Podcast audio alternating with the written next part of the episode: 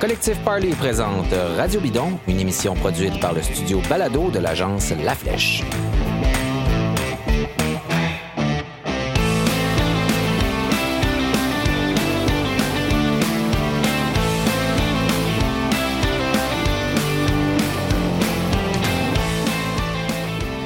Bonjour mesdames, bonjour messieurs. Aujourd'hui, une émission de Radio Bidon, une émission boiteuse, donc une émission autour euh, du hors-route, c'est-à-dire du cyclocross et du vélo de montagne, du cyclocross professionnel, du vélo de montagne amateur. Je suis accompagné de Emmanuel Moisan qui est avec moi aujourd'hui. Bonjour Emmanuel. Salut David et de Charles Ostigui. Bonjour Charles. Salut messieurs. Oui, et je m'appelle David Desjardins au cas où vous le seriez pas. Donc, une émission, dont je le disais, sous le signe de la boîte et on commence avec un peu de nouvelles du cyclocross. La saison est jeune. Nous enregistrons l'émission.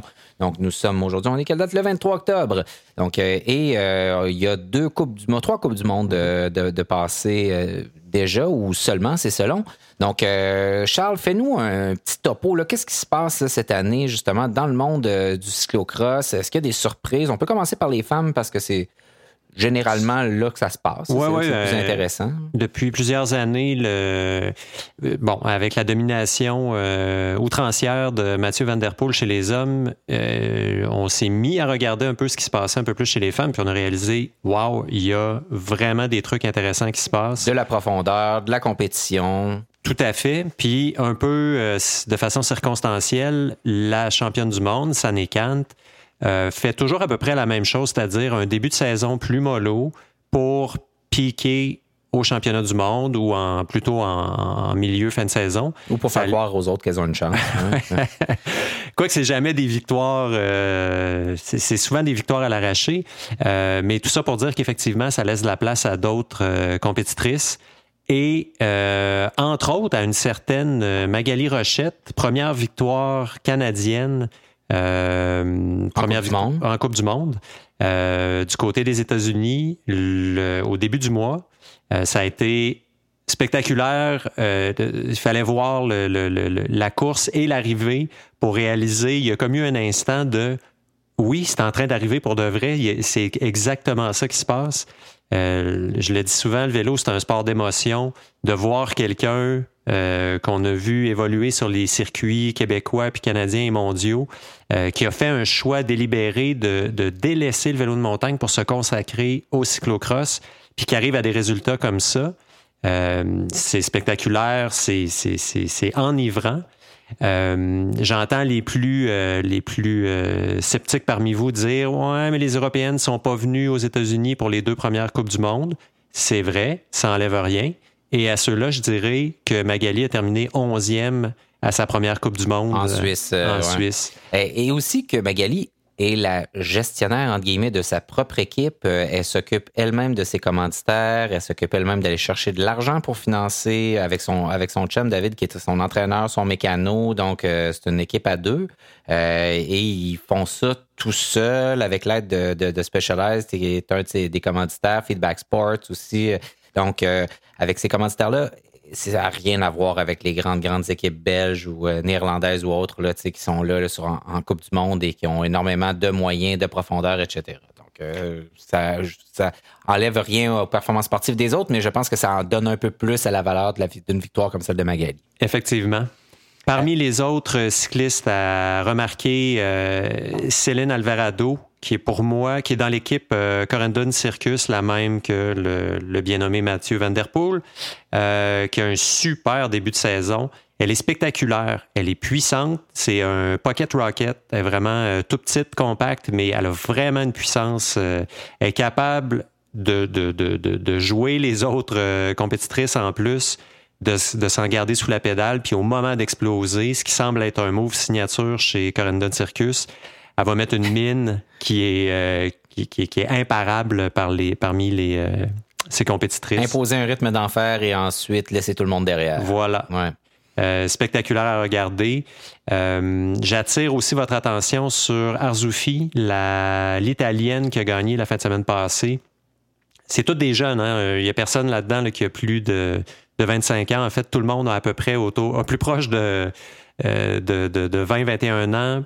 La majorité de ces coureuses-là sont encore de calibre U23 ou de, d'âge U23, mais court élite. Euh, Donc, on a vraiment, on assiste à un changement de garde là, euh, dans les, depuis l'année dernière à cette année même, on va un peu dire ça? Vraiment, même, ça se passe en ce moment. Comme je disais il y a, un instant, Sanekan, t'es moins là, mais il y a des, des coureuses vieillissantes qui, qui partent tranquillement. Cette année, Ellen Wyman est partie à la retraite. Euh, celle dont je veux nommer le nom euh, m'échappe complètement en ce moment, mais c'est pas euh, c'est pas capital. Il y a Katie Compton qui était là dans ouais, qui est encore qui est encore très puissante, qui est encore là. la relève d'ailleurs aux États-Unis est très bonne. bon, on n'a pas vu Hélène Noble depuis le début de l'année. Elle semble gérer des problèmes de son côté. elle sera de retour à un moment ou à un autre. Caitlin Keogh, qui a fait super bien mm-hmm. aux États-Unis aussi, est là, est toujours là. On parlait de, Pocket Rocket il y a deux secondes. Elle, fit la description. Très puissante quand elle, euh, quand elle décide de décoller.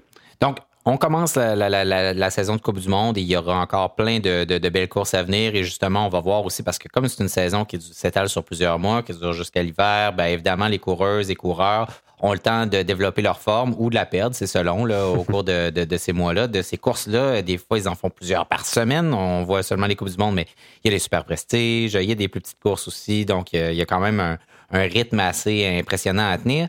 Du côté des hommes, on le disait tantôt, donc Mathieu Van Der Poel n'est toujours pas là. Euh, donc, euh, c'est un début de saison où il n'est pas là ben, parce que entre autres parce qu'il était là beaucoup en route euh, cette année. Et en montagne. Et en montagne, c'est vrai. Et euh, il y a un certain aussi, euh, voyons, je, Wood, Van Aert, merci, qui n'est pas là non plus parce qu'il s'est blessé en route. Donc, c'était les deux qui ont, dont on peut dire, qui dominaient le, circuit de, Coupe du Monde, ils ne sont pas l'un l'autre. Alors, qu'est-ce qui se passe dans ce début de saison-là chez les hommes? On s'attendait à voir Toonarts, qui est le, troisième joueur depuis le combat entre Van Aert et Van Der Poel a lieu depuis plusieurs années. Toonarts finit, toujours troisième ou à peu près, à quelques exceptions près. On s'attendait à le voir, mais il semble être en mode euh, Sanekan, c'est-à-dire euh, piqué un peu plus tard euh, au moment des championnats nationaux belges, au moment des championnats du monde. Euh, parce qu'en ce moment, ses résultats sont plutôt autour de 8, 9, 10e position. Il est peut-être, des fois, il s'agit d'avoir euh, une bad luck, puis un début de saison est, compliqué, la confiance vient moins rapidement. Une saison de cyclocross, c'est très, très long. C'est long comme une saison de route, ou à peu près. Euh, je suis pas trop inquiet, on va le voir euh, revenir, montrer les couleurs belges, justement. Celui qui impressionne en ce moment, c'est un coureur euh, tout jeune, Elie Herbit, qui a gagné les trois premières manches euh, c'est celui qu'on voyait se battre avec Tom Pitcock dans les dernières années au niveau U23. Euh, lui a décidé de faire le, le, le, move vers les élites. Euh, Tom Pitcock a décidé de se garder une petite gêne pour l'instant. mais tout ça pour dire que la relève du côté des hommes aussi est, tu sais quand, quand Van Aert et Van Der Poel ont l'air de des vieux monsieur, c'est signe qu'il y a des c'est signe qu'il y a des jeunes qui poussent. Parlant de ça, il y a un certain Thibaut Nice qui a 16 ans, qui est en train de tout gagner chez les juniors. Euh, ceux qui suivaient le cyclocross, vous savez que c'est le fils de Sven Nice, la, la, la, légende. Je, vais le dire, le meilleur coureur de cyclocross de tous les temps. Oh, c'est dit. C'est dit. Euh, donc, euh, il, il, fait ses classes avec l'équipe de Telenet Fidea. Je ne suis pas, suis pas euh, entièrement certain que c'est le nom exact chez les juniors, euh, mais dans le dans l'équipe le, de son que son père euh, continue d'accompagner. Il doit avoir un pire conseiller que Sven au niveau. Quoi qu'il y a des fois, les parents, ça fait pas les mêmes. Toujours bon, mais dans, le pire des cas, il peut aller jouer dans le parc Sven qui s'est fait construire. Donc, pour celles et ceux qui ne l'auraient pas vu, vous pouvez aller googler ça. C'est un centre d'entraînement Sven qui existe bel et bien où vous retrouvez à peu près tous les, les, features, donc tous les trucs difficiles d'à peu près tous les parcours de cyclocross qui existent sur le circuit. Donc, le plus gros escalier, ils l'ont fait. Le plus gros pit de sable, ils l'ont fait, ou presque. J'exagère un peu, c'est pas tout à fait vrai, mais toutes les difficultés très, très intenses qu'on peut retrouver sur un parcours de cyclocross sont là, justement, dans, ce centre d'entraînement-là qui est très spectaculaire. Donc, il peut toujours aller jouer dans. Quand tu as grandi avec euh, Papanis comme ça, jouer dans, toutes les conditions, ça aide quand même. C'est le marteau et l'enclume aussi à la fois. Hein. C'est avoir beaucoup de possibilités parce que, bon, génétiquement, on se dirait que qui, se passe de quoi. Mhm. Il y a beaucoup de travail, je suis convaincu. Euh, on le voit, on le voit travailler très fort depuis plusieurs années. Là. Euh, euh, on le voit courir depuis qu'il a 12 ans. Mais ça vient avec son lot de pression, je suis convaincu. la, santé mentale des athlètes est un sujet un peu plus évoqué ces années-ci. J'espère que pas mal plus. Qui va être euh, bien accompagné, euh, qui fera peut-être un Tom Pitcock de lui-même ou si effectivement il se range en catégorie U23 avec euh, des, des superbes performances qui prennent le temps qu'il faut son père a couru jusqu'à, tu sais, puis on parlait de Katie Compton il y a une minute, mm-hmm. là, qui a dépassé les 40 ans. C'est un peu exceptionnel, mais ça se fait quand même. Oui, tu peux courir longtemps à condition justement de ne pas te brûler et le corps et la tête ou les deux. Oui, en fait, un vient rarement sans l'autre. Une dernière nouvelle, Charles, pour conclure avec les nouvelles de cyclocross de ce début de saison? C'est mon point d'interrogation cette année, l'annulation du Grand Prix Gloucester, tout près de Boston, qui est depuis longtemps la course la plus je ne sais pas si c'est la course qui rapporte le plus d'argent, mais c'est certainement celle qui a la meilleure visibilité média depuis des années. Euh, Ici, il y avait beaucoup de monde du Québec qui y allait euh, chaque année. Et c'était une course courue par les Américains, d'est en ouest, par les Canadiens aussi. Ça a été annulé, je, ne dirais pas de dernière minute, mais presque. Euh, qu'est-ce qui se passe avec le cyclocross américain? Il semble, il semble se passer des trucs euh, où, le, circuit américain est peut-être en train de se détacher. Euh, je lisais cette semaine euh, un commentateur, je pense que c'est Adam Meyerson qui disait il serait à peu près temps qu'on commence à faire un circuit de cyclocross nord-américain et arrêter de faire un circuit de cyclocross belge en Amérique du Nord il y a des, des, des, euh, des subtilités. Qu'est-ce que ça veut ben, dire, ça? Euh, je comprends pas bien, mais euh, c'est-à-dire de vivre un peu comme en, en, autarcie sportive, puis de dire on, est tout seul dans notre bar plutôt que de travailler avec le Canada? Ou, ça peut faire référence à ça. Ça peut aller aussi dans l'ordre des courses parce que à chaque, chaque compétition de ce calibre-là, il va y avoir, par exemple, je vais dire, 15 euh, à 20 courses pendant le week-end. Il faut réussir à, réussir à squeezer tout ça. Euh, parce qu'en Europe, c'est fait comme ça. Il y a des courses euh, des 12-13 ans, après c'est les 14-15, ah, les juniors, les U23, les élites, les femmes avant les hommes. en même temps, c'est en faisant ce genre de volume-là que tu peux finir probablement à rentabiliser ton événement, à attirer des familles. Ben, effectivement. Puis je, je, présume, je suis pas dans le secret des dieux, qui sont en train de se poser toutes ces questions-là. Euh, mais il y a assurément euh, quelque chose de pourri au royaume, au, royaume du Danemark pour que Gloucester soit, euh, annulé comme ça, semi-dernière minute. Bon, bon, on va suivre ça, puis on va voir les, les développements s'ils ont d'autres choses à raconter. On espère que ça continuera d'aller quand même correctement du côté du cyclocross américain parce qu'ils produisent des coureurs de plus en plus intéressants avec de plus en plus de profondeur. Puis ben, ça prend un circuit pour ça, pour que ces gens-là puissent se développer dès un assez jeune âge, puis qu'on puisse aussi créer de l'intérêt chez les coureurs. C'est tout pour les nouvelles de, de, cyclocross euh, pour aujourd'hui. Merci Charles. Dans quelques instants, on vous revient pour vous parler de développement des sentiers de vélo de montagne, particulièrement dans notre région, qui est celle de Québec.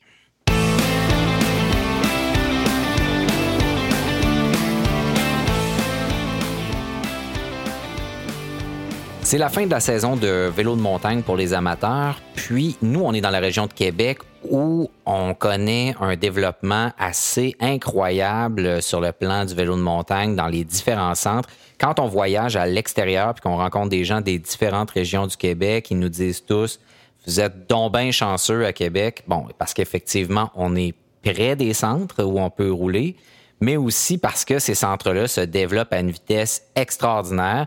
Euh, bon, vite comme ça. Il y a le Mont-Saint-Anne, Emmanuel. il y en a plusieurs autres aussi. Il y a, les Sentiers du Moulin. Ouais. Euh, Vallée-Bras du Nord. Bras du Nord avec les deux pôles de, de sentiers, Chanahan puis euh, Saint-Raymond. Ouais. Euh, il y a le E47 aussi, dans le coin de l'âge, qui, qui s'est développé une très, très belle réputation pour le fat bike dans les dernières années. Puis là, qui a mis la, la pédale au fond pour, pour développer l'offre de vélos de montagne estivale aussi il y a même le massif. Il y a le massif qui entre dans la game avec l'arrivée du, Club Med d'ici euh, deux ans, je pense, qui ont commencé à, développer une offre euh, euh, d'activité quatre saisons en bâtissant un sentier de vélo de montagne que, Charles est allé essayer d'ailleurs. Ouais, de quoi ça a l'air, Charles, ce, sentier-là? Il y a un sentier pour commencer. Oui, en fait, ce que j'ai compris, c'est qu'il y a deux sentiers qui sont fabriqués, prêts, euh, mais quelques jours avant l'ouverture, il y a eu une pluie torrentielle qui a fait que le, un des deux sentiers n'était pas ouvert. Bref, on a fait euh, le sentier Bûche Jaune, qui est une piste de 8 km. Les trois premiers kilomètres en cross-country classique, montée-descente jusqu'à un point où le, 5 km de descente consécutif débute. Et on parle de pas un seul coup de pédale sur 5 km. On, peut, euh, on peut se laisser aller jusqu'en bas. C'est, je qualifierais ça d'enduro facile. C'est-à-dire que le, c'est un immense trottoir de, poussière qui a été vraiment tapé. Euh, il n'y a pas de racines, il n'y a pas de gros cailloux. C'est pas du, c'est pas du stock difficile à pédaler. Là bike park euh, West Coast un peu, donc à la Whistler, A-Line et compagnie. Mais de niveau bleu. Ça, on pourra s'ostiner sur les, euh, sur les niveaux des pistes. ah mais oui, on peut s'ostiner longtemps là-dessus. C'est ce qui existe de plus facile en termes de pistes enduro, j'oserais dire, ou de A-line ou de, de, de, genre euh, bike park allongé, qui nous amène à la remontée mécanique de mi-montagne. OK. Et de là, on repart vers en haut. OK, donc on descend pas jusqu'au chalet qui est en bas. Pas pour l'instant. Je sais, pour avoir vu du monde arriver de la chaise, euh, donc du bas de la montagne, qui doit avoir un moyen de se rendre, ou peut-être que c'était des gens qui étaient logés en bas, je ne sais pas exactement. Euh, mais cela dit, le massif a un potentiel entre les mains ahurissant. Je ne sais pas combien d'argent a dû être mis dans, cette, dans ce 8 km de trail, mais c'est spectaculaire. J'ai pas boudé mon plaisir. J'ai eu du gros fun noir. Puis ceux qui me connaissent savent que j'étais assez chauvin des sentiers du moulin. Mais là, j'ai eu du fun à fond la caisse. On a arrêté parce qu'on avait mal aux mains. Euh, parce que tu as fait 5 km de descente 5 euh, fois consécutives, ça devient, euh, ça devient un peu compliqué. Mais c'est magnifique. Ça vient diversifier une offre. on parle des sentiers du Moulin, 47, Mont-Saint-Anne, Vallée-Bras-du-Nord qui est euh, de plus en plus technique d'un côté, là ici grand public de l'autre. Euh, Vallée-Bras du Nord a des nouvelles pistes euh, très difficiles, en tout cas ben, qu'on peut ranger dans la section difficile qui ont ouvert, qui ont ouvert cette année, dont la légende, je pense. Aurore boréale, légende. C'est ça. on a du côté des, des, sentiers du Moulin, on a des nouveaux sentiers aussi qui, qui ont été construits, qui sont déjà quasi légendaires, ils sont tout nouveaux. Euh, comment ils s'appellent les nouveaux, Charles? Euh, ben, dans le semi-nouveau, il y a la Wolverine. Euh, et dans les pistes nouvelles qui ne sont pas officiellement ouvertes, il y a la Slab City, Gold City ah et la troisième m'échappe. mais ça a déjà. ceux qui suivent le vélo de montagne, qui connaissent BKXC, qui est un YouTube channel d'un gars qui fait du vélo de montagne un peu partout. Qui fait des trucs quand même pas mal intéressants, a qualifié ça de plus belle trail au monde. Ouais, puis qui considère que Québec, c'est la place la plus cool pour faire du vélo de montagne dans le monde. Pour vrai, il dit tout le temps ça. Du côté du Mont-Saint-Anne aussi, il y a des nouveaux sentiers. Mont-Saint-Anne ont aménagé une nouvelle piste de descente à partir du sommet aussi, euh, de, calibre All Mountain. Euh, on pourrait dire bleu aussi, quoi qu'elle est un petit peu plus, euh, probablement un petit peu plus difficile que celle du, du massif.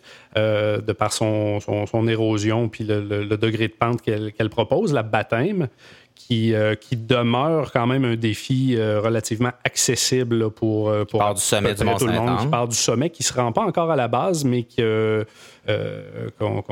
prévoit là, relier jusqu'en bas. alors, ça se développe.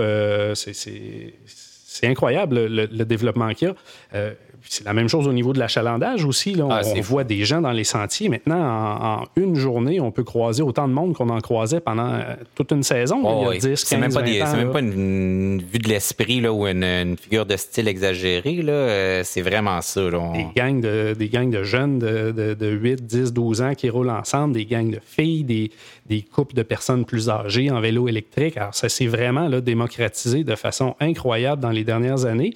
Euh, qui explique ça, je pense que c'est le bon vieil adage, là, build it and they will come. Puis ça, ça a été lancé euh, en bonne partie, je dirais, peut-être par l'impulsion du projet de la vallée Bras du Nord, qui a comme relevé la barre pour à peu près tout le monde. Puis tout le monde a fait comme, ben, écoute, il faut qu'on réagisse, il faut qu'on fasse quelque chose.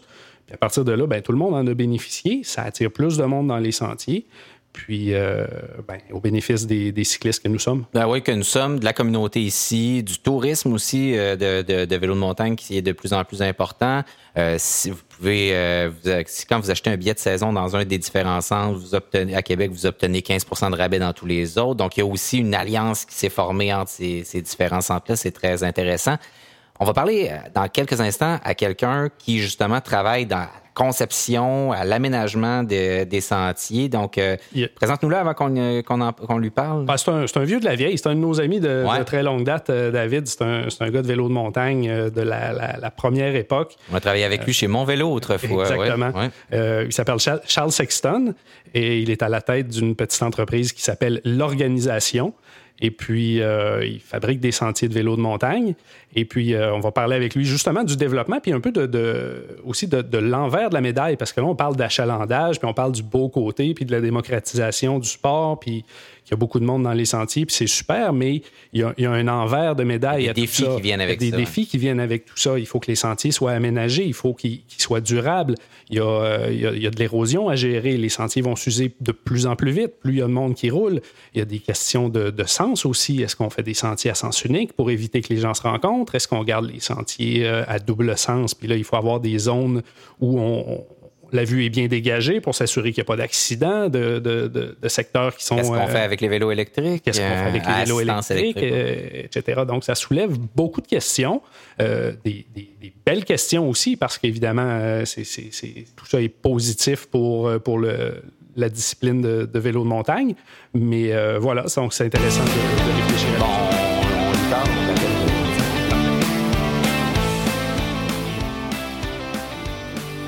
Alors, on est en compagnie de Charles Sexton qui est au bout du fil en plein milieu du bois. Bonjour Charles.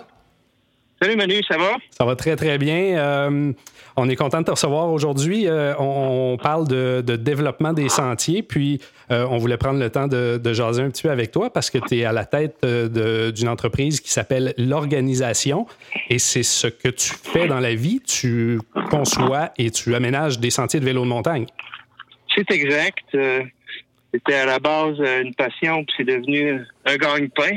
Oui, je me souviens. Euh, euh, je, me, souviens de la belle époque là, au, Mont-Saint-Anne où on, bâtissait des, des sentiers qui étaient plus ou moins autorisés. Là, puis, alors, tu, à ce moment-là, tu, préparais ta, ta, carrière présente. Oui, ben d'ailleurs, l'organisation, c'était c'était d'ailleurs l'organisation informelle qui faisait ces fameux sentiers-là au Mont-Saint-Anne dans le temps toujours de façon informelle, pour pas dire autre chose.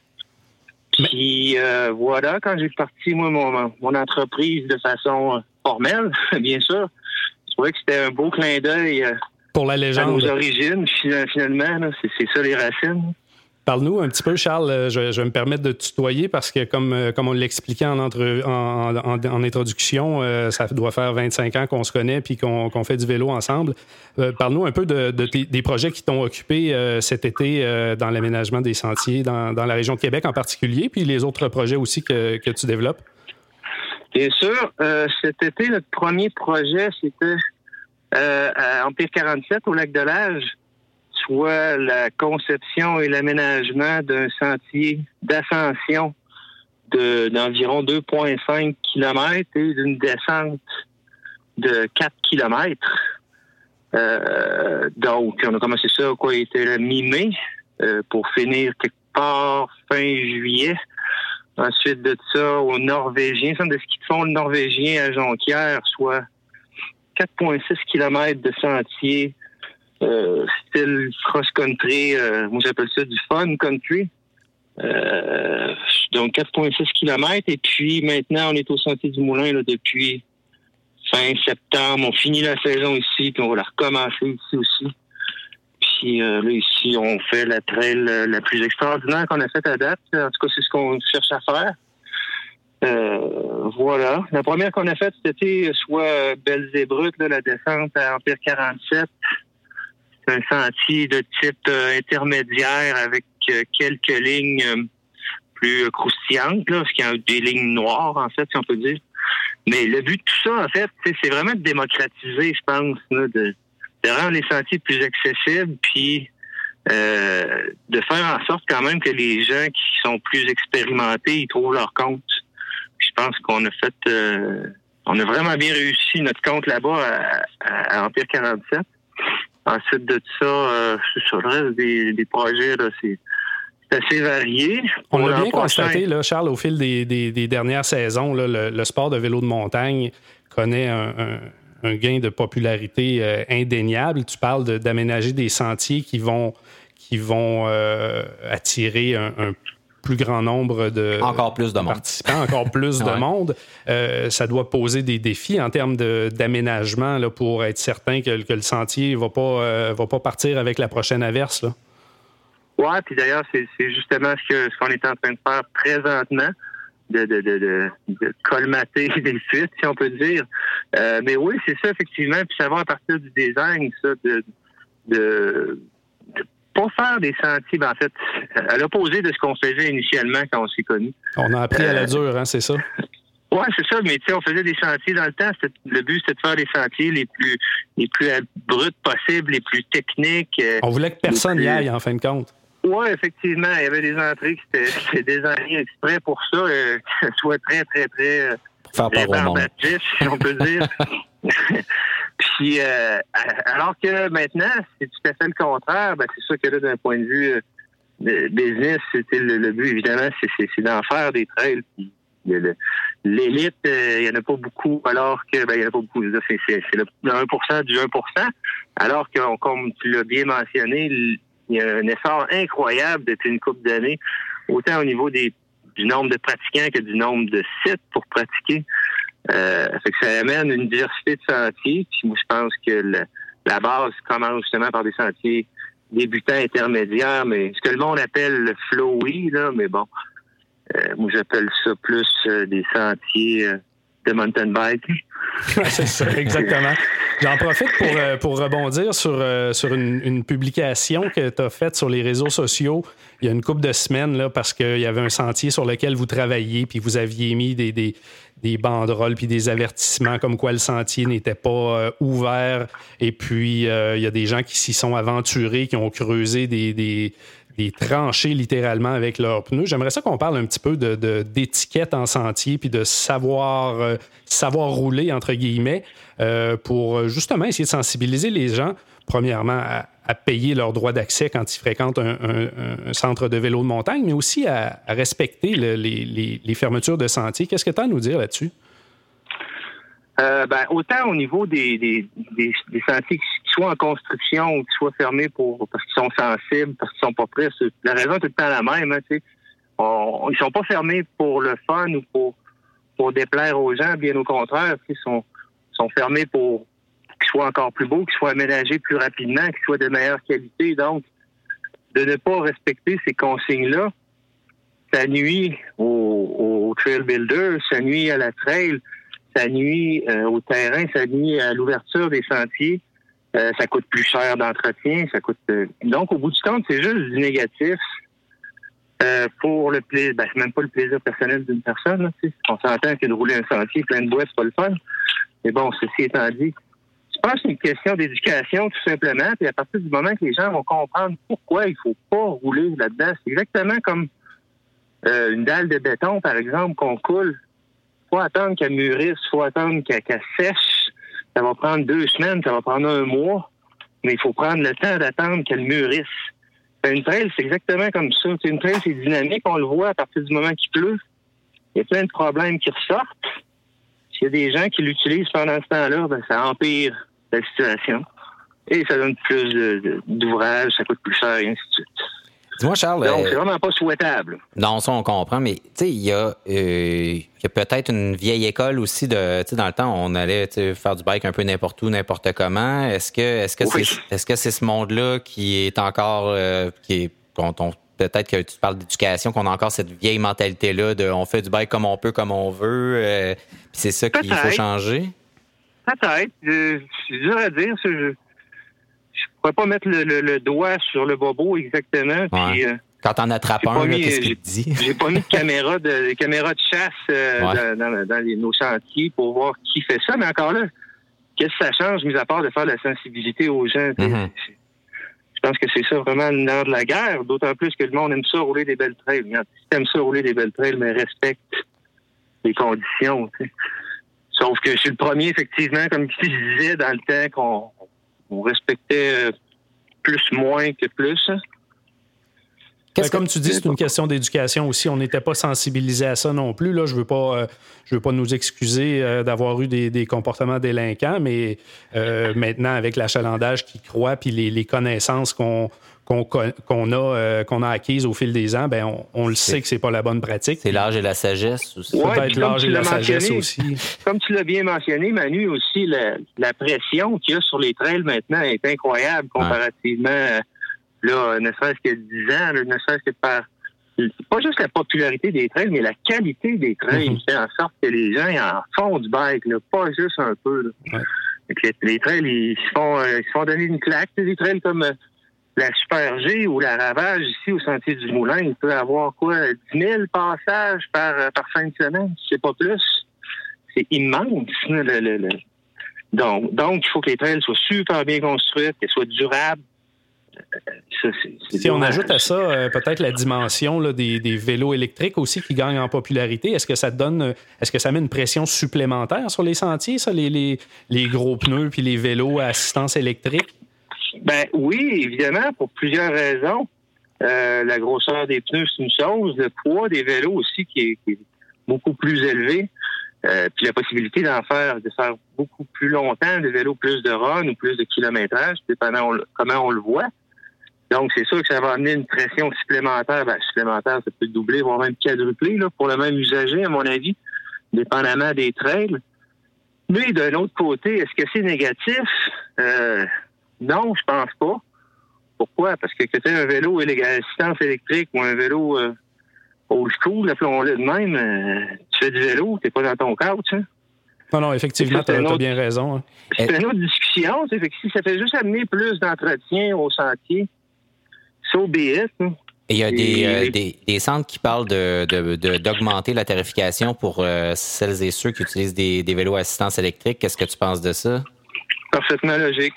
C'est parfaitement logique. Si, si ton empreinte, si ta, visite au, centre laisse une empreinte euh, deux fois ou quatre fois supérieure, peu importe les hypothèses que j'aimais, ben, pourquoi est-ce que le tarif ne serait pas ajusté en conséquence? Peut-être pas de doubler ou de, de, quadrupler, on s'entend, mais au moins pour que ce soit représentatif de, l'entretien nécessaire à ton passage. Hein. OK. Intéressant. Encore là. Encore là, c'est un point de vue. Mais c'est un point de vue qui se vaut absolument. Euh, puis je pense que, le débat euh, n'est pas, pas terminé à ce niveau-là. Euh, Charles, on va te laisser à à ton trail building parce qu'on a comme déjà hâte de rouler ces sentiers-là l'année prochaine. Ta saison de, de, construction de sentiers, ça va s'étirer jusqu'à quand? Jusqu'à ce que mort s'en suive. non, sérieux, jusqu'à ce que Dame Nature nous le permette. C'est sûr que, donné avec le gel, c'est surtout ça qui nous arrête. Quand la glace commence à sortir du sol, ben là, on peut plus vraiment faire la belle ouvrage. Donc, à ce moment-là, on est aussi mieux d'arrêter et de passer à d'autres choses. Hein. La beauté de cette euh, période-ci de l'année, c'est qu'il y a un petit peu moins de maringouins qu'à la fin juin. Hein? Oui, tout à fait. C'est un petit peu plus humide, mais bon, on ne peut pas tout avoir. Charles Sexton, merci euh, beaucoup d'avoir pris le temps de nous parler aujourd'hui en direct des Sentiers du Moulin euh, à messieurs. Salut, Charles. Ça me fait plaisir n'importe quand, puis bon et voilà, il a été coupé euh, alors même qu'il nous disait au revoir. Euh, merci beaucoup à Charles. Puis, pour nous, messieurs, euh, ben c'est un peu la fin de, cette émission. donc, moi, je trouvais ça assez intéressant ce qu'il disait. Bon, vous voyez, une autre opinion sur les, vélos à assistance électrique. donc, que ça leur coûté peut-être un peu plus cher pour celles et ceux qui utilisent ça. Évidemment, ceux qui en ont acheté, ils sont pas très contents de ça, là, mais D'autant plus que, bon, le vélo a coûté cher, mais comme euh, tu as déjà dit, Manu, ça fait toujours bizarre de voir euh, du monde avec des vélos de 10 000 qui ne payent pas leurs droits pour rentrer dans les trails. Donc, euh, non, mais c'est vrai pareil. et ça arrive quand même assez souvent. Ah de moins en moins, mais c'est encore une question d'éducation, je pense. Puis, à force d'en parler puis de sensibiliser les gens, ben un jour, tout le monde va payer son droit d'accès, puis ça fera juste plus d'argent pour développer des beaux sentiers dans notre région. Exact. Euh, et mais avant de se laisser, euh, évidemment, on a une dernière intervention à l'émission. Charles, euh, tu as rencontré un certain Mathieu Bélanger-Barrette. Oui. Ben, c'est qui ce gars-là?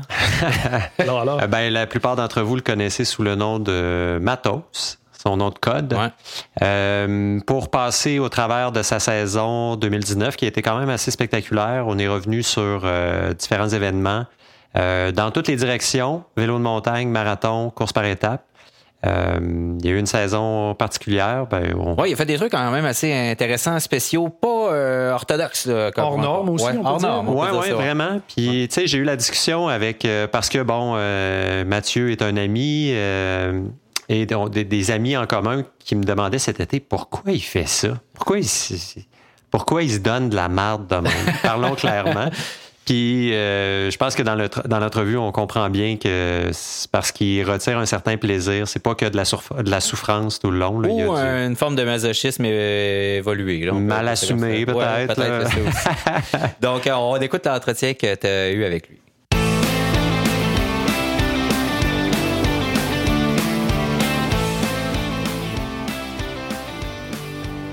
Je suis avec Mathieu Bélanger-Barrette, membre de l'équipe Pivot on the Edge. Euh, bonjour Mathieu. Bonjour. Euh, avec qui on voulait parler, avec qui je voulais parler parce que 2019 euh, a été une année quand même assez spectaculaire. Mathieu est un spécialiste marathon, course par étape en vélo de montagne. Si vous suivez la scène cycliste de vélo de montagne québécoise, vous savez, vous savez qui il est. Euh, L'arbor, je vais quand même le dire fièrement, la moustache aujourd'hui, spécialement pour l'occasion. Je vais te mettre à l'aise, euh, te mettre à l'aise euh, en partant, Mathieu. C'est fait.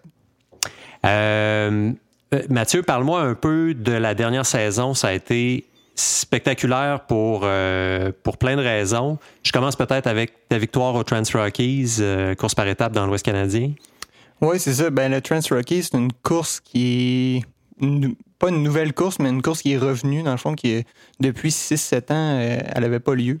C'était le Single Track 6 euh, qui la remplaçait. Fait que Trans Rockies, euh, retour après 7 ans. Moi, ça faisait extrêmement longtemps que je voulais participer à cette course-là. Puis, c'est une course par étape en vélo montagne, 7 jours, environ 80-90 kg par jour, 2000 mètres de dénivelé plus. Euh, si vous avez vu les résultats, vous savez la victoire outrageuse de, de Mathieu à cette course-là. Euh, c'est quoi le, je dirais, le, lien, disons, euh, Trans Rockies, Single Track 6? J'imagine que des gens doivent choisir entre les deux courses ou certains coureurs doivent se permettre de faire les deux, ceux qui sont dans l'Ouest. Ben, en fait, c'est maintenant le, format, c'est une année sur deux. C'est la même organisation. OK. Fait qu'une année sur deux, euh, c'est le Single Track 6, puis l'année ah. suivante, c'est Trans Rockies. Fait deux formats complètement différents. Euh, single Track 6, 6 jours avec des étapes un peu plus courtes, puis Trans Rockies, 7 jours avec des étapes un peu plus euh, classiques, là, chemin, chemin forestier, puis Mountain Pass, un peu plus. Parfait. En revenant de là, tu t'es attaqué à, la mince tâche euh, de faire un Everesting au Mont-Saint-Anne, pour rien de moins. Euh, pour ceux qui ne savent pas, en fait, tu peux peut-être expliquer ce que c'est un Everesting? Oui, ben juste, juste préciser, c'était euh, avant, c'était oh. le 21 juin. J'ai choisi la journée la plus longue de l'année parce que ce en quoi ça consiste, c'est de monter l'équivalent de l'Everest sur euh, moi, c'était au Mont-Saint-Anne que je faisais ça. Cumuler le dénivelé de 8850 mètres. Oui, exactement. Fait que ça donnait 14 fois et demi le, chemin d'accès du Mont-Saint-Anne. Bon, euh, si vous avez déjà roulé au Mont-Saint-Anne et vu le chemin d'accès, si vous avez monté deux fois le, chemin d'accès, vos chums vous ont dit Waouh, grosse journée. 14 fois et demi. Ouais. Comment ça se passe? Euh, ben, j'étais extrêmement craqué de, de, faire ça. Fait que les premières montées, ça a super bien été. J'avais un bon, euh, une bonne équipe en bas là, qui, qui m'attendait avec la bouffe, puis euh, avec une bonne vibe. Puis euh, dès la moitié, là, après 6-7, j'ai commencé à, à, me rendre compte de ce que c'était. puis c'est vraiment parce que je montais par le chemin d'accès, mais je descendais aussi par les trails. Vietnam, Grisante. Puis euh, c'est pas mal plus les bras et les mains qui, qui ont lâché là, avant, avant les jambes ou la tête. Ouais, ouais, ouais. Mm. Puis tu voulais descendre par les trails pour le plaisir de descendre par les trails parce que tu aurais pu descendre par le chemin d'accès aussi. Ouais, c'est ça. Je trouvais que c'était un petit peu plus. Euh, ça m'inspirait plus hein, mm-hmm. de, faire ça que de descendre dans un chemin de gravier. Il y a, euh, tu sais, je, je, je, revois le palmarès de ce que tu as fait cette année, mais je tu me corrigeras si je me trompe, mais ce que tu veux, avant toute chose, au travers de la performance, c'est continuer à avoir du plaisir à faire du bike. On, je, je, je raconterai pas n'importe quoi, on roule ensemble une fois de temps en temps, puis je, je connais la réponse à cette question-là, mais euh, est-ce que c'est le moteur? Est-ce que c'est ce qui fait que tu as envie de continuer à te lancer des défis comme ça? Ouais, c'est ça. Ben, pendant plusieurs années, j'étais vraiment focus sur les courses de cross-country classiques. Mm. Euh, puis à un moment donné, j'étais comme j'étais justement moins inspiré par rapport à ce, format-là. Fait que là, j'ai transitionné vers le marathon, les courses par étapes. Puis il me manquait encore un, genre de petit quelque chose, l'aspect aventure ou réalisation de soi, d'être pas la seule personne qui fait ce défi-là, mais une des seules personnes qui, mm-hmm. qui est capable ou qui réussit ce défi-là.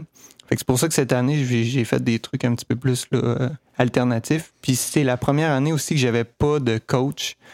Fait que souvent, un coach, il trouvera pas que c'est une bonne idée de faire 15 heures de basic de suite. fait que c'est pour ça que je me suis un peu euh, permis ça là, euh, dans, ma cédule. Puis ça te place dans une position particulière au sein de ton équipe aussi, qui est très orientée, euh, Pivot on the Edge est orienté vers les courses de, euh, de, de, cross-country. vous avez des coureurs qui sont extrêmement forts, qui performent au niveau international. Euh, je pense entre autres euh, à Raphaël Auclair, je pense à Marc-André Fortier qui vient de, gagner le championnat québécois de cyclocross où tu as terminé quatrième. Euh, ton rôle dans l'équipe ou ta place dans l'équipe, comment ça se, comment tu arrives à, à, faire fitter, comme on dit couramment? Ben, tu sais, c'est sûr, comme tu dis, c'est vraiment un programme qui est axé cross-country, où les gars veulent essayer d'aller aux Olympiques. Euh, fait qu'ils chassent les points, ils s'en vont à l'international faire euh, des différentes courses. Puis euh, moi, la façon que, que je représente un peu l'équipe, c'est justement de faire d'autres d'autres courses que, que, eux. Fait que pour eux, c'est intéressant. Puis pour Carl Auclair, qui est comme celui qui s'occupe de, mm-hmm. l'équipe, il a jamais vraiment l'air à comprendre pourquoi je fais ça. pourquoi je fais ça. Mais il m'encourage tout le temps là-dedans. Puis puis je pense qu'ils trouvent ça cool au final. Fait que c'est pour ça que année après année, ils me gardent dans l'équipe et ils veulent me supporter encore. Avec une tape euh, sur l'épaule paternelle venant de Carl, euh, dire euh, on continue une autre année. Oui, exactement. je descends encore la liste de tes accomplissements de l'année. On s'est retrouvé il y a quelques semaines à Burke pour le 40e anniversaire de Nick Letarte. Bonne fête, Nick, encore. C'était un beau party. le lendemain d'une des soirées, Mathieu disparaît est parti faire euh, le, ce qu'on appelle en anglais le Circumnavigate euh, Burke, c'est-à-dire toutes les trails. Ça a donné... 130 km, 4000 mètres de dénivelé. Puis encore une fois, là, pour être capable de faire toutes les trails, il fallait que je monte deux fois la montagne, ce qui est assez euh, considérable. mais encore une fois, c'était juste, si je l'avais vraiment dans la tête, ça faisait vraiment longtemps que je voulais faire ça. Puis je trouvais que c'était un bon moment de bon timing. En fait, euh, forcément, tu n'étais pas là, mais au déjeuner ce matin-là, il y a du monde qui se demande, coudon, matos, parce que, bon, euh, Mathieu Bélanger-Barrette, c'est matos pour le commun des mortels. Euh, il est où? Et quelqu'un qui dit, ben, il est parti depuis, je sais pas, 6-7 heures ce matin faire le tour des trails. Une espèce de, mine patibulaire sur la, la, majorité des gens qui cuvaient encore les quelques bières de trop de la veille. Ouais. Mais une belle. En fait, euh, puis tu sais, Burke est peut-être un. Euh, tant qu'à faire le tour de toutes les trails, Burke est un bel endroit. Moi, ça faisait plusieurs années que j'étais pas allé, puis j'ai réalisé jusqu'à quel point les trails s'étaient améliorés. Euh, il y a du nouveau stock qui a été qui est ajouté. Ouais, c'est ça. Puis ce qu'il faut, ce qu'il faut penser aussi, c'est que c'est quand même facile de faire du kilométrage là, à Burke. Là. Les, les sentiers sont, sont vraiment roulants. Euh, on est capable de prendre la bonne vitesse, puis les, les, montées sont jamais vraiment si abruptes que ça. Fait que le kilométrage passe vite. C'est sûr qu'à un certain point, on commence à être fatigué, mais euh, s'il y a une place là, pour le faire, je pense que, que c'est là. Mm-hmm. Mm. Prochaine étape, peut-être te rendre à vélo à Vallée-Bras-du-Nord et faire toutes les trails ouais, à partir de Québec. Ben, en fait, là, j'ai un projet que je sais pas si je vais réaliser, ah. mais j'aimerais ça linker plusieurs, euh, faire un, réseau de trail à Québec, me rendre au prochain, puis faire tout le réseau. Fait on va dire Sentier du Moulin et Mont-Saint-Anne, par exemple. Oui, ça, ça, se peut. c'est ça. Fait que euh, c'est de faire tout le. Je sais pas, les 40 km du Sentier du Moulin, me rendre au Mont-Saint-Anne, faire tous les réseaux là-bas. Puis... Euh, Ou partir de Sainte-Anne, te rendre au Sentier du Moulin, puis te rendre à Lac-de-Lage ensuite. Oui, c'est ça.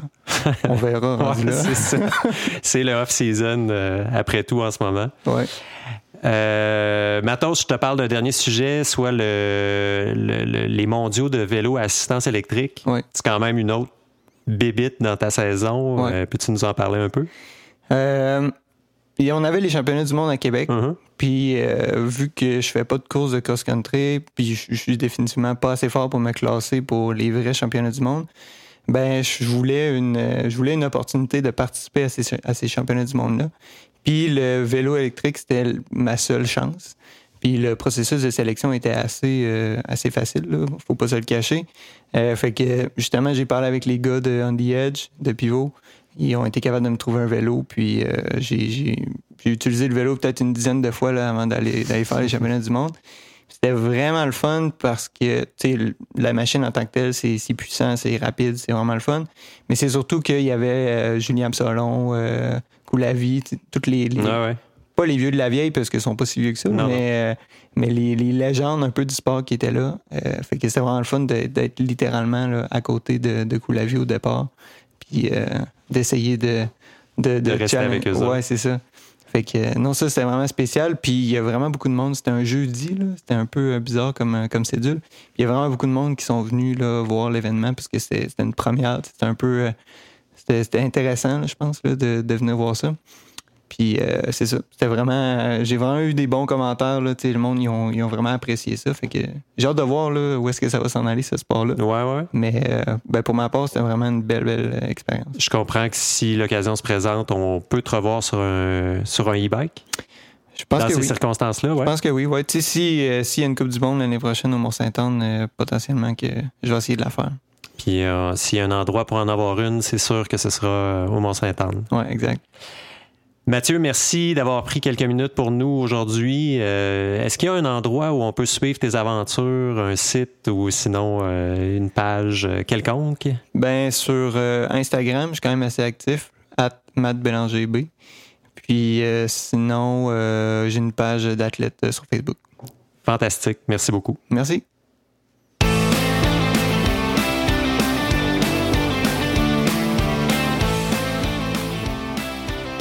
Alors, quand même, euh, des, drôles d'aventures pour euh, Mathieu Bélanger-Barrette. Merci, Charles, euh, d'avoir fait cette entrevue-là. Merci, Emmanuel, pour l'entrevue avec Charles Sexton, de nous avoir parlé de ce qui se passe dans les circuits sentiers de vélo de montagne de Québec, dont on disait tantôt qui sont florissants. puis on l'a dit, tantôt tu as dit, Emmanuel, ça venait dans la région de Québec beaucoup de Vallée-Bras-du-Nord. Puis Vallée-Bras-du-Nord, eux, leur impulsion pour développer de cette manière-là les sentiers. C'est un endroit qui s'appelle Eastburg, euh, donc euh, les Kingdom Trails dont tu as parlé avec euh, Mathieu aussi, Charles. Mm-hmm. Tantôt, pendant l'entrevue qu'on faisait avec Charles Sexton, Charles regardait son cellulaire, puis on se disait qu'il regardait de l'Instagram. puis ben non, il y avait. C'était pas le cas. C'était pas le cas. Il y a quelque chose à nous apprendre, donc qu'il a lu sur son téléphone tantôt. Voilà. Burke le premier week-end du mois d'août 2020 va accueillir une tranche de la Coupe du Monde d'enduro. OK. Euh, grosse nouvelle. Je pense que ça va amener encore plus de monde à s'intéresser à Burke, euh, qui, je le répète, est, un, est un superbe site pour ceux qui l'ignorent encore. Oui, parce qu'il n'y a pas juste du cross euh, à Burke. Il y a quand même une montagne avec des sentiers d'enduro. De l'enduro sérieux. Oui, ouais, tout à fait. Donc, ça vient d'être annoncé. Bon, ça vient d'être annoncé. Vous ne l'entendrez pas. Peut-être que vous le savez déjà, parce que à Radio Bidon, évidemment, on ne met pas en ligne tous les épisodes d'un coup. Des fois, on en fait plusieurs en même temps. Donc, ce qui est le cas aujourd'hui. Et donc, mais c'est une excellente nouvelle pour Burke et c'est vraiment pas loin. de Montréal, c'est seulement quelques heures. De Québec, quatre heures. Un endroit fabuleux qui vient quasiment compléter là, le réseau là, de, de, de, sentiers qu'on a. Euh, Avec une petite pointe d'exotisme, justement. Il faut passer une, une frontière. Ah, oui. Euh, il y a l'excellent euh, Miss Lindenville Diner aussi. Oui. où, ils servent des cassolettes grises au déjeuner. oui, c'est excellent. J'aime mieux les food trucks et le tiki bar au ah. qui sont nettement plus intéressants. Donc, on vous racontera nos aventures de, qui se sont produites au fil des ans à Burke une autre fois. Pour cette fois-ci, c'est tout. Merci, messieurs. Merci d'avoir été là. merci à Gabriel Gabriel Bourdage au montage, à la prise de son, à toute l'équipe de l'agence La Flèche qui a participé de près ou de loin à cet épisode de Radio Bidon. Vous pouvez évidemment nous suivre sur les différents réseaux sociaux si vous ne le faites pas déjà, mais vous devriez pour être euh, sûr de ne pas manquer un épisode ou encore mieux, abonnez-vous à notre SoundCloud, à notre Spotify, à notre compte euh, machin chouette, peu importe lequel. Donc, euh, ou sur Apple, évidemment, dans les balados, sur votre téléphone. Recevez une notification chaque fois que Radio Bidon est mis en ligne et vous n'en manquerez pas un. Merci d'être avec nous. À la prochaine.